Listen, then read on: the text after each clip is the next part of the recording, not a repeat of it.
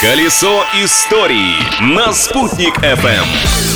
Всем большой солнечный привет! Меня зовут Юлия Санвердина, сегодня 14 августа, и мы начинаем очередной экскурс в историю дня. Вперед! Открытие дня. 14 августа 1993 года полицейский префект Парижа Луи Липин вручает первые водительские права автомобилисту, оставшемуся неизвестным для истории. Тогда для получения прав, а точнее справки о способности управлять транспортным средством с механическим мотором, не требовалось сдавать экзамены. Нужно было просто продемонстрировать умение управлять своей машиной.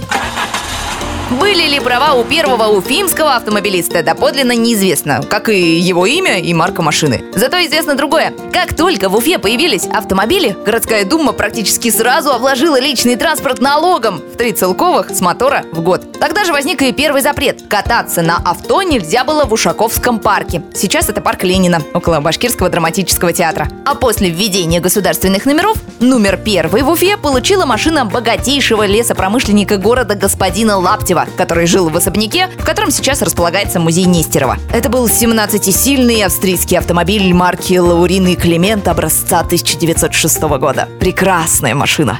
События дня. Еще немного о прекрасном. 14 августа 1908 года в Англии состоялся первый в мире международный конкурс красоты. В нем участвовали девушки из пяти стран. Победительницей первого конкурса красоты стала 18-летняя англичанка Нелли Джерман. В своей благодарственной речи она сказала «Я хочу мира на всей земле и нового поросенка для моего папы». Личность дня.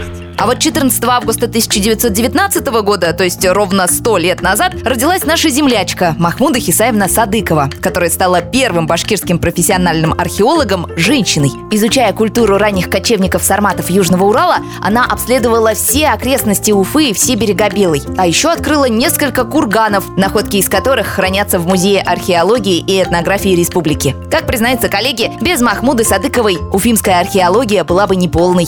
Праздник дня. А чтобы сложилось полное представление об этом дне, нужно добавить, что 14 августа по народному календарю отмечается Медовый Спас. Самое время для нашего любимого башкирского меда. Приятного аппетита всем! Уже потянулась за ложкой и я, Юлия Санбердина, поэтому на этом, пожалуй, и попрощаюсь, чтобы не чавкать в микрофон. Но завтра в это же время жду всех на новую экскурсию по истории дня. А пока наслаждайтесь жизнью, не стесняйтесь. Колесо истории на «Спутник FM.